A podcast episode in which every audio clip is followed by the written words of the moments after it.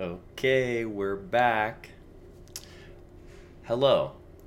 Um, it's 2024. Thank you for joining me back here uh, on the channel again. I hope last year was good value. I hope 2023 has been good to you, and I hope 2024 has been good to you so far. Um, after countless hours of market updates, economic forums, classes, emails, and also just real world, real work experience, here's what I think will happen in 2024 in the market.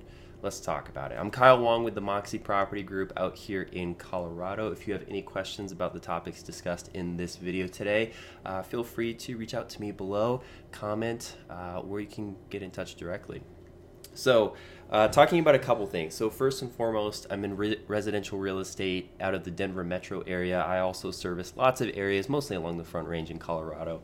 What have I been seeing? Well, first and foremost, let's talk about 2023. So, towards the end, um, I'm not to even put any of the data up because I, I look through data. Oh my gosh, lenders, title companies, everybody and their mom has their own market stats that they want to show, which is great. I, am all for more data, but I see so much of it. I'm sure you do too. What I'm going to do is take all, I'm essentially compiling in my mind all the data that I've seen so far, and I'm putting it in one easy to digest video for you. So here you go. I'm going to lob it up.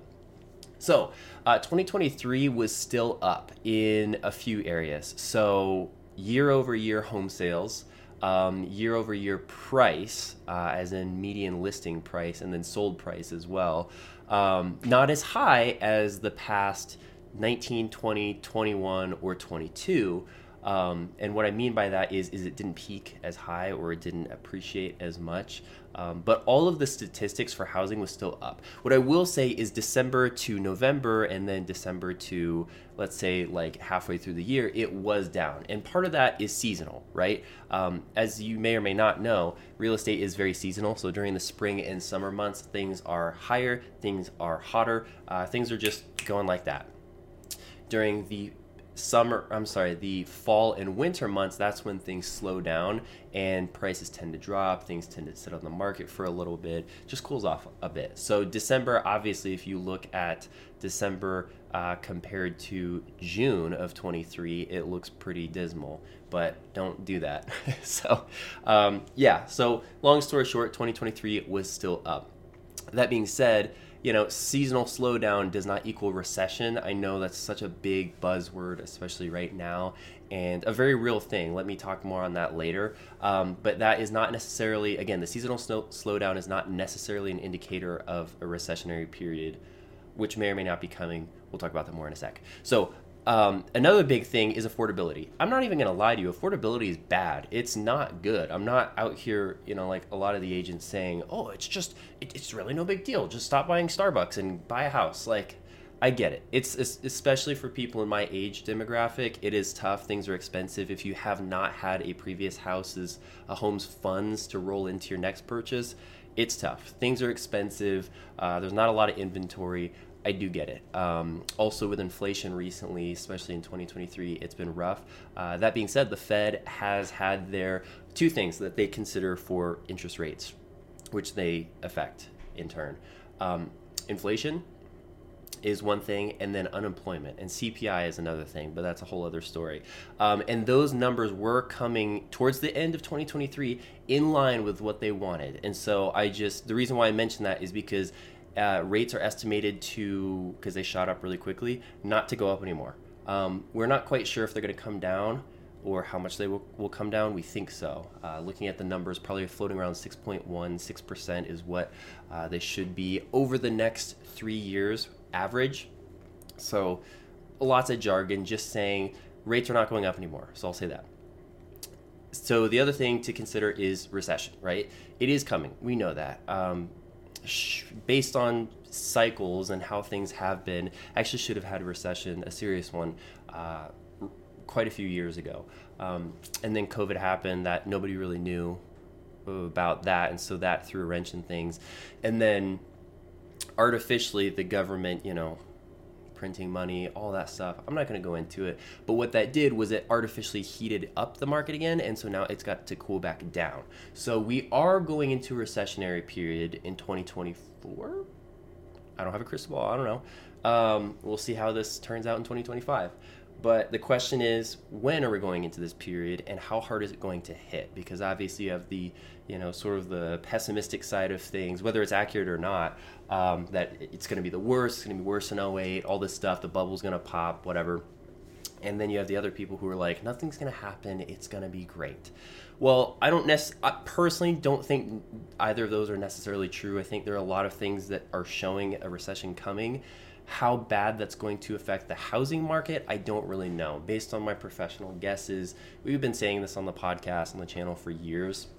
Look, we still have an extreme supply issue, right? Especially, at least in my area, especially in my area in Colorado. Um, people want a lot more homes than we actually have. So yes, build more homes, all that stuff, but that doesn't necessarily change the price. It still takes a little bit of time for that to reflect. Um, and even using the numbers we have, a lot of this data that we've been looking at referencing six months old, uh, 12 months old, 18 months old.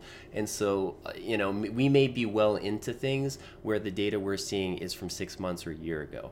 So take that in mind, uh, take that into consideration when you look at this as well. Um, so what's the uh, what's the take home for you as the consumer that's like don't care about CPI, I don't care about inflation. What what do I need to know about 2024? Uh, two things. First and foremost, home prices are not dropping like a brick. The bubble is not going to burst in 24. Yes, we're heading into a recession, but um, you're not going to be getting like half price homes in this year. So if you're going to buy, not as an investment probably, but as a primary residence or a second home or whatever, you might as well do it. Second take is interest rates. Um, are they going to massively drop or whatever? I wouldn't necessarily count on it. I would talk to, of course, talk to your local professional where you're at, or get in touch with me for like actual numbers uh, for that day because it really does change that quickly we're floating around. You know what? I'm not even gonna quote numbers. It doesn't matter. Um, I wouldn't anticipate them dropping significantly. Maybe we're on the downward on on that side of things.